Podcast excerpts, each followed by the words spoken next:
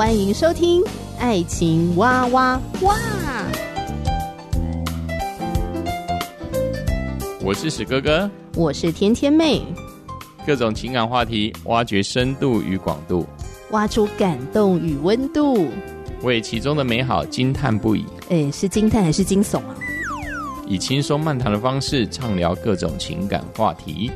爱情啊，我挖我挖我挖挖挖。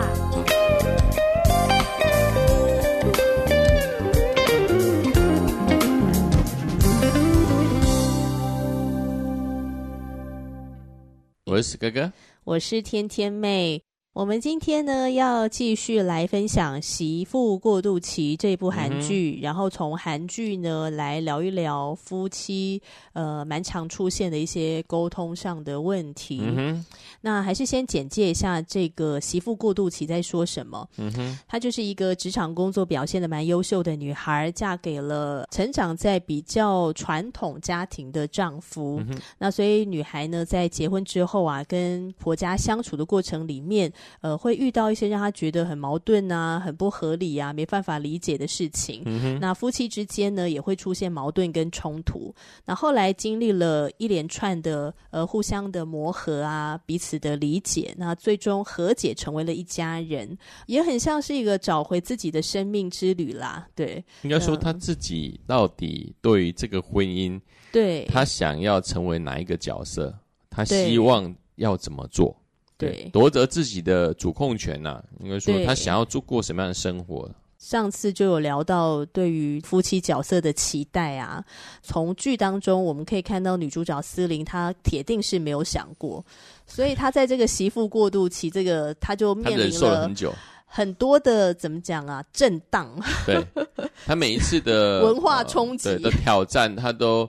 有一点惊讶，但是惊讶之后，他就选择好，我先先把它吸收了，对，把把他那个、嗯、先暂时把这些心里的小剧场压抑住，嗯、之后就去。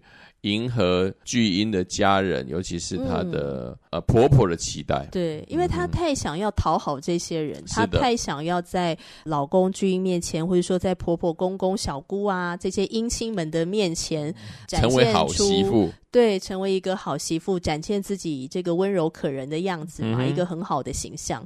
可是他忘记，他应该先问问自己，他对于自己要成为一个妻子、成为一个媳妇的这个角色，他自己的。期待是什么？他需要先去思考，嗯、而不是先一昧的迎合，所以他后来才会出现有一种好像、欸、快要崩溃的状态。婚后婚后什么？婚后忧郁症？对，就是因为他承受不住了，因为这跟他原本要结婚的一些理想是有很大的距离啊，就是对，一直在破灭嘛，在遇到这一些他从来没有想过会遇到了这些问题。不用讲，光大家庭这个部分，他就已经第一个不适应了，嗯、因为他是单亲家庭出来的，对，所以他不需要去面对这么多的人际之间的意见呢、啊，对，尤其是什么节庆，什么谁的生日，又公公生日，婆婆生日，然后都要媳妇来处理，对啊，有他又没有三头六臂。因为如果今天他不用出面处理，我觉得都还好。呃，反正巨婴他们家自己处理，那我只要在旁边当一个陪伴的角色，对，你就比较轻松嘛。对啊，而且偏偏不是啊。而且他遇到这位有个性的大嫂，这大嫂竟然界限这么分明，而且还有些部分还会拒绝自己的婆婆。嗯、这个大嫂有点像思玲的启蒙者。嗯，刚刚开始思玲会觉得，为为什么大家不做？为什么我要做？这样觉得大嫂好像好像有点叛逆。对对对，但是最后的结果就自己自爆而已啦。这是因为大家都会觉得 啊，你才是一个乖巧的媳妇，那我就给你做啊。他越做越爆炸了，自己就受不了了，嗯哼，那就忧郁了。然后爆炸的时候呢，首先。除了对自己爆炸之外，哈，我觉得首先，我觉得另外一个爆炸对象就是就是她的老公嘛，对，就是巨婴。跟姻亲这边的摩擦，就会展现在跟老公巨婴之间的这个摩擦，那、啊嗯、他们的关系就会变得很紧张。那也可以从他们的这个紧张的关系里面，呃，让我们看到常见的夫妻沟通问题。那也是我们今天很想跟大家聊一聊的。嗯哼，我觉得思玲啊，他是讨好型的人格嘛，嗯哼，他又比较压抑。他尽量的想要展现自己好的那一面，嗯哼，那自己比较不太好的那一面，呃，比方说可能有一些负向的情绪，他就会选择隐藏起来，对、嗯，尽量就是正面、积极、开朗啊，很温柔可人的样子呈现给大家。蛮多的伴侣之间会遇到的问题，就是压抑真实的情绪感受跟想法。嗯哼，嗯，巨婴也是啊，我觉得巨婴也是在讨讨好他的父母亲。哦，媳妇当然因为看到自己的先生巨婴是这样子，那斯玲就是会这样子啊。剧中又有一幕就特别讲，就因为他的大嫂，那大嫂就比较不听话嘛。那之后呢，巨婴又在他旁边又说什么？我我们都很喜欢那个呃斯玲这样跟那个自己的妈妈这样子一起在厨房这样子下厨，这样反而就让 斯。斯玲不知道该怎么做了，因为为什么？骑虎难下。对对对，就好像说我把你设一个人设啊，看你已经达到这个人设了，那你要做的更好。呃，uh. 这个好像是呃褒奖他的一些话，但是事实上对斯玲来说是一个很大的心理的一个重担，嗯、因为事实上他不喜欢，但是他竟然被扣了这个帽子，嗯、这个扣的帽子好像是一个蜜糖的帽子，嗯、但是事实上这蜜糖就根本就是斯玲不喜欢吃啊。对，但是但是最重要的是，这竟然是从他先生巨婴的口中出来。但我觉得这边思玲也有一个问题，就是说他不喜欢巨婴跟他讲的这个话。嗯哼，巨婴是从他自己的立场嘛？是，好，因为他很熟悉他的原生家庭文化了，所以他才会对思玲有这个错误的期待。那这个是巨婴的问题。那思玲的问题是什么呢？我觉得他没有真实的向巨婴表达他的感受。和他的想法，比如说，哦，巨婴，呃，谢谢你告诉我你对我的期待，可是我没有办法胜任这个角色，嗯、因为这个角色让我感到很压抑，或是让我觉得压力很大，或者让我觉得很痛苦，让我觉得很挫败，或是让我觉得，呃，我好像被捆绑了。那其实。我觉得应该是你这个作为儿子的，可能要承担，比如说帮你妈妈举办她的生日宴，或者说你们家族很多的事情，我希望是你这个儿子来出面承担，而不是让我出面承担。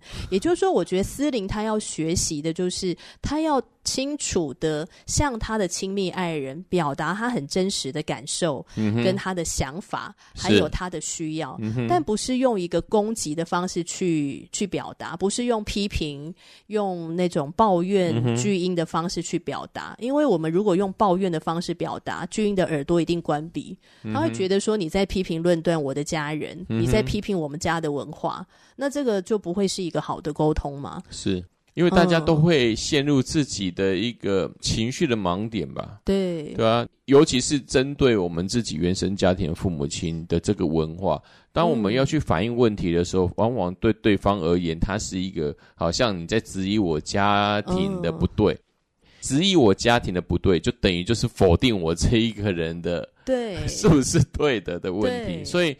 呃，我们会常常会筑起一道墙嘛，就是我们就会拒绝沟通了，就自己在那边生闷气。嗯比如说，如果我今天我是司令，然后你是巨婴，嗯、然后我如果是用一种批评的方式表达的话，我就说：你看看你妈妈那样子，她凡事都要介入我们，然后她是把我当女佣，你知不知道我有多痛苦，有多难受？你知道我去你家都在当女佣吗？那就叫判断。这个其实就是在论断跟攻击嘛。那如果你是巨婴，你听到我刚刚讲的那些话，你什么感受？呃，筑墙。第一个筑墙，如果不筑墙之后，就是惹起我心中的怒火。对，其实上一定会这样子啦。嗯哼，对。像我之前不是常常帮 iFamily 家庭教育平台录节目嘛？嗯哼。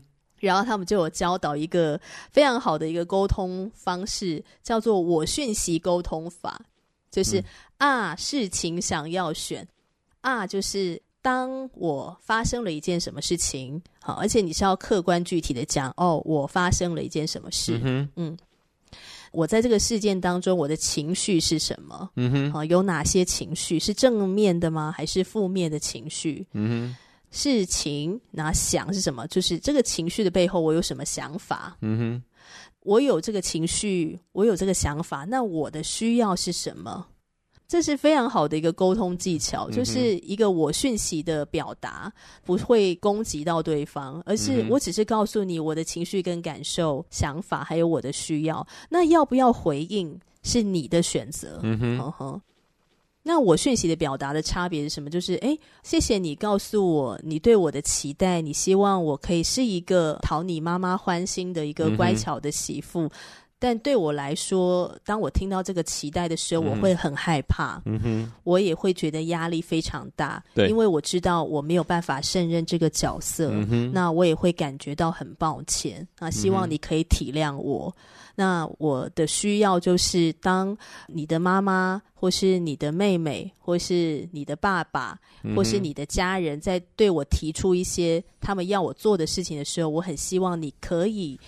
挡在我的面前，为我挺身而出。哎、嗯，这就是一个很清楚表达需求嘛。对对，而且具体可以可以执行嘛，因为对方一定是当时的状态，一定有略略为宕机的状态，因为他没有曾经对于这个问题有有想过怎么去解决。对对。那此时如果我们给予他一些的想法，就如同在溺水当中，我们给他一条绳子一样。嗯那时候，我们既能去把我们自己的内心的感觉，就按着事实我们说出来之外，我们更提出了可以解决我们两个人所面对的僵局，嗯、我们可以有所改善。我觉得这个部分是还蛮重要的。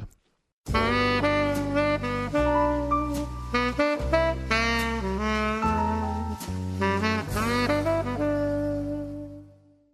紧接着呢，就要分享第二个很常出现的沟通问题，就是没有厘清自己的想法跟感受，所以也无法清楚表达自身需要。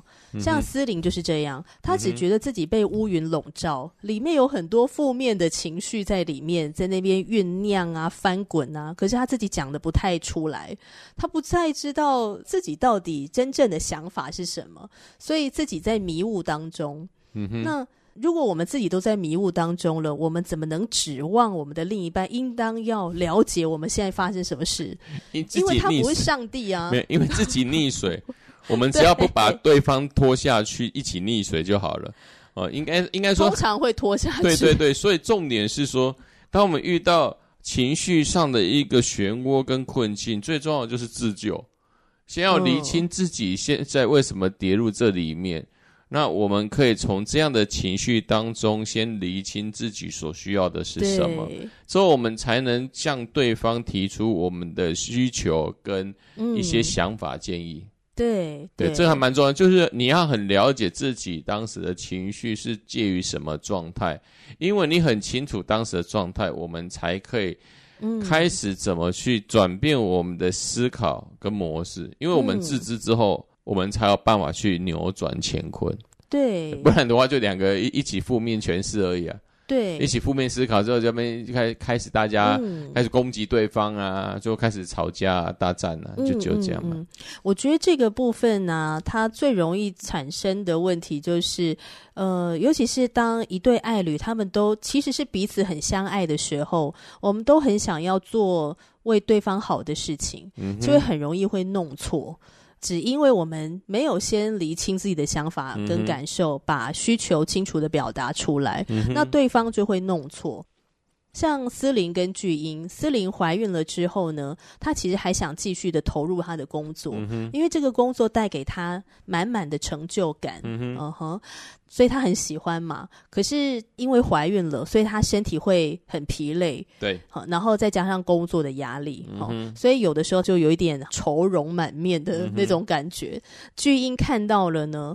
他就会以为说，思玲是不是工作的很辛苦啊？其实他可以用他的薪水养活思玲跟孩子。他叫思玲，那没关系，你就先把工作放下。他是好意，对吧？嗯、他是好意，他是希望司令不要压力那么大，嗯、你就好好的待产，好好的做一个快乐的孕妇。他的用意是这样。嗯、可是呢，当他告诉司令说：“那你就先把工作放下，听在司令的耳朵，更忧虑，对他 更忧郁，因为他最喜欢的事实上是工作。”对。他就会觉得巨婴都不了解他，嗯哼，uh huh, 巨婴就是好像只是期待这个小孩，然后都不理解他，嗯、然后就自己在那边生气。嗯、那我觉得这个是很可惜的，就是说你没有先厘清好自己的想法跟感受，所以你也没有办法清楚的表达你的自身需要，然后之后就会造成一个很爱你的另一另一半，他就会给到你错的东西。嗯哼，对，我觉得这部分我们两个之间的一个。沟通，我觉得就是对于你之前不是，嗯，因为练舞，所以就是都受伤嘛，不是就是膝盖啦，或是你的那个腰部啊，对啊，对有的时候因为拉筋啊，没有错、啊。嗯、那时候我们也是就是有这样子谈，因为我也是蛮担心你身体的状况，因为哦、呃，每次如果做一些剧剧烈的这样子的舞蹈动作之后，往往回到家都都是我、哦、这边也挨，这边也挨，这边也痛，这边也肿嘛。对啊，但是事实上，就是因为我们沟通之后，我发觉说，因为你对古典舞非常的，这是你生活当中很很重要的一部分，嗯，对，所以我们讨论之后，我们就会折中啊，我们想说，那哪一些课程，第一个还是不要造成自己的身体太大的负担，嗯，而不是说好啊，你就不要，你就不要去上上古典舞了，因为这样子对你身体破坏太大。就是我们可以讨论出一个中间的一个彼此身体还有你的兴趣之间可以互相可以协调，嗯，呃，也可以让你的期待是可以实现的一个方式。嗯，好，那紧接着来到第三个呢，呃，常见的夫妻沟通问题就是因为人性的自我中心而无法换位思考。其实，我们面对所爱的人呢、啊，应当是投其所好，而非给己所要。嗯哼，呵呵。可是因为人性的自我中心，所以我们就忘记了换位思考这件事。对，所以像巨婴，他一直做他认为对司令好的事情。比方说，当他知道哇，司令怀孕了，他好开心呐、啊。他不知道原来司令因着小生命的来到，充满了压力，充满了忧虑。因为他刚怀孕，他当然会担心说。这个孩子的生长的状况，嗯、而且身体上的呃荷尔蒙的一个变化，嗯、还有他没有思玲，他担心的不是他肚子里面的生命，他立刻担心的是他的未来，他就很担心他会失去工作嘛。应该说他就会被边缘化吧，因为公司的一些同事知道了就，就就会，尤其是男性嘛，那那一些男性的主管就会把他、嗯、表面上是关心他，事实上把他。发配边疆，说啊，那你就不要做这些工作了。对啊，类似这样，他应该是觉得说，嗯、可能对他的影响说，感觉是他会觉得他可能会被边缘化吧。会还有一种是那个未来的变化可能太大了，而他完全没有心理预备。我我是觉得说，应该倒没有说未来变化，而是他很喜欢这个工作，但是他会被他可能会被剥夺。他喜欢的这个东西，我觉得不只是工作，还有就是他整个角色的转换。比如说，你成为一个母亲了，嗯、你从怀孕之后，你要去适应一切，你可能孕吐，啊。啊、你可能会身体疲累，荷尔蒙的改变，还有之后这个孩子出生之后，谁要来照顾？这个孩子的到来，他会对你的整个人生投下一个震撼弹，他会打乱他所有工作的状态啊。没错，因为他最喜欢的是他工作的状况，不不只是工作，还有包括说这个。这个小家庭，他跟巨婴的关系，嗯、我觉得他的那个改变是非常大。我觉得这个可能男人比较难理解，嗯、就是不是这么单纯的。他的那种忧虑，那失去工作一定是一个大的重点。嗯、但是除此之外，还有一切就是一连串对未来的一种未知的忧虑。嗯、那那种对未知的忧虑是，呃，一根筋的巨婴没有办法理解，因为他完全沉浸在孩子的喜悦当中，嗯、他就会为。司令预备什么东西呢？比如说为他预备那个孕妇要喝的果汁啊，非常难喝的果汁，或者是他会买小孩子的娃娃鞋啊，买的很开心，但是司令完全不开心。都在自己的世界里面准备的孩子，但是其他最重要的应该不是孩子，是因为孩子妈妈吧？对，也就是说他没有先好好的跟。思玲聊一聊，说：“哎，这个孩子的到来，你有什么样的感受跟想法？”嗯、因为我必须说，编剧设定巨婴的个性特质就是那种有点粗线条的，他就是一个直线思考的直男。哎，我觉得这个巨婴在这部分是是演的很好，因为事实上男生大部分 对，就如果女生不讲的话，男生其实对啊，他不会去不太明白，不会去明白的啦。嗯，对，所以因为人性的自我中心而无法换位思考，这个就是我们要去面对的。应该说，很多的男人就像死死哥哥一样，就是他就是个直男。如果你没有跟他好好的讲，直接的讲，他可能就公公哎。有一点，对嗯，你反正也想不到他在想什么这样子。对，就是我们有时候女性心中的那种担忧啊，我们里面有很多很复杂的情绪，那个真的是大部分的时候，真的男性很难理解的。嗯哼，对。所以紧接着要讲的第四个夫妻常出现的沟通问题，就是没有了解男女差异。嗯哼，那就他们。这一个剧情当中，就是很大的部分，就是男女生的差异，就尤其是巨婴跟那个思林，思林就是这样子啊。他们两个事实上可能也是因为，因为他们两个个性太不一样了吧，对才会彼此之间的吸引吧。对，不用，我觉得我们两个也是个性也是差了十万八千里吧。嗯，对啊，可能因为是这样才会，你才会看到我，对，才会觉得我的这这个性怎么这么这么与众不同啊。但我觉得那是因为我们有很多的沟通，嗯哼，嗯，而且是清楚的沟通，嗯哼，嗯，我们都可以很自在的表达自己真实的情绪、感受、想法，嗯哼，嗯哼，而且不会觉得对方是在批评跟论断，我们很能够接纳彼此的想法，我们很能够沟通，所以我觉得这是为什么我们可以走向彼此的一个关键，嗯哼，对，然后我们呃理解男女差异。男生跟女生在先天上有非常大的不同，好比说女生很习惯表达感受嘛，对不对？嗯、我们在分享很多事情的时候，都会讲到一些感受的事情。嗯、可是这种表达方式对大部分的男性来讲是很抽象的，嗯哼，男性有点难理解，而且会觉得那所以重点是什么？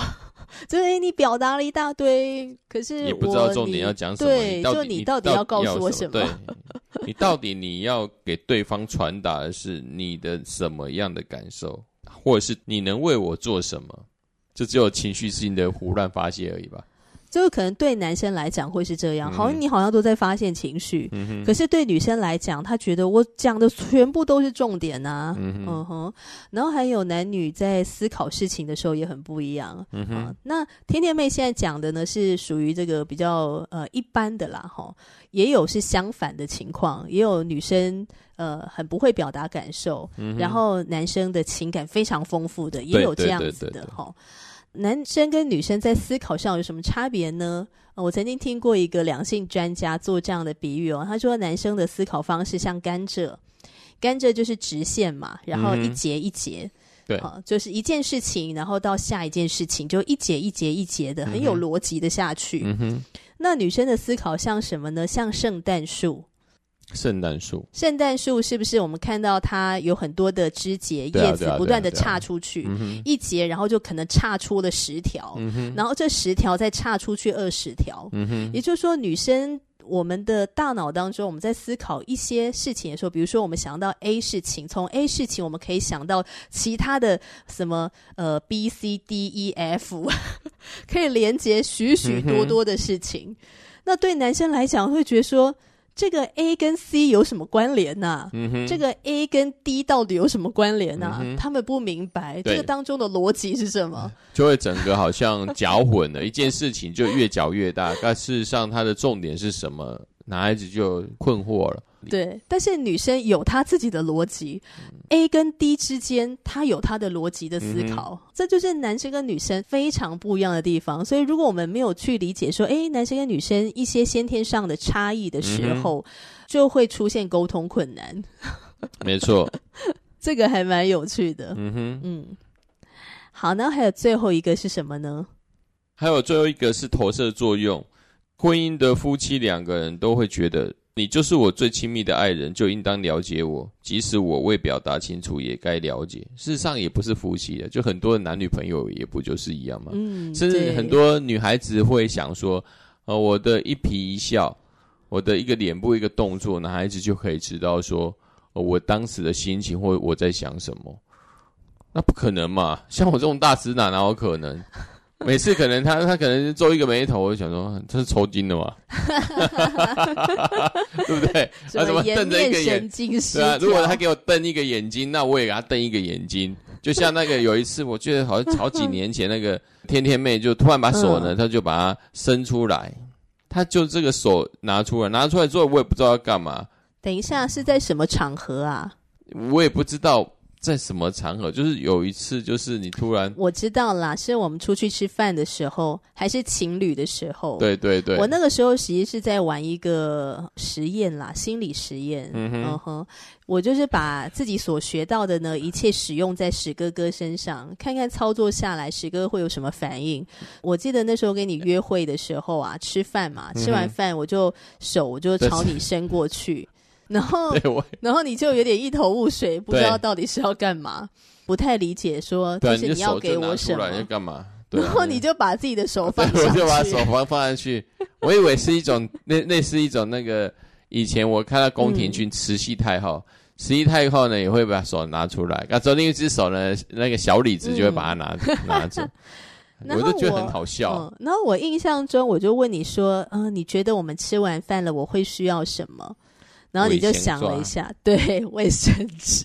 我奇怪，这是哪一门的宫廷剧啊？所以，所以你就可以发现说，每一个人的诠释真的是很不一样。即使是我那时候是在玩啦，对了，对了，对。但是对我来说，这也是影响蛮大的，因为谁说什么一颦一笑呢？对方一颦一笑，你就会懂了，根本就不会懂啊！怎么会懂？那人如果是这样子的装模作样哦，就是一个眼神就懂的话，我们其实人不用有语言啊。因为我们就只要心电感应就好了。嗯。对。但是我觉得倒是有很多情侣或是夫妻会觉得好像，当然我不知道这个这个是不是就是情趣吧？我会觉得说女孩子会呃觉得是说哦这样子后我不用讲话，我的我的另一半就就很了解我，这是不是太棒了？一种默契。对对对，但是事实上不可能的。很多男孩子我只能讲是呆若木鸡而已了。或者是说，呆若木鸡真的是这样。当然，我觉得可能呆若木鸡可能是死哥哥，其他的百分之九十九的男孩子都很厉害，但是我就是呆若木鸡，我绝对没有办法，因为天天妹给我眨一个眼睛、撇一个嘴巴，或是摇一个 任何任何的指示，我就会懂。我一定是需要他跟我直接讲清楚，你他在想什么。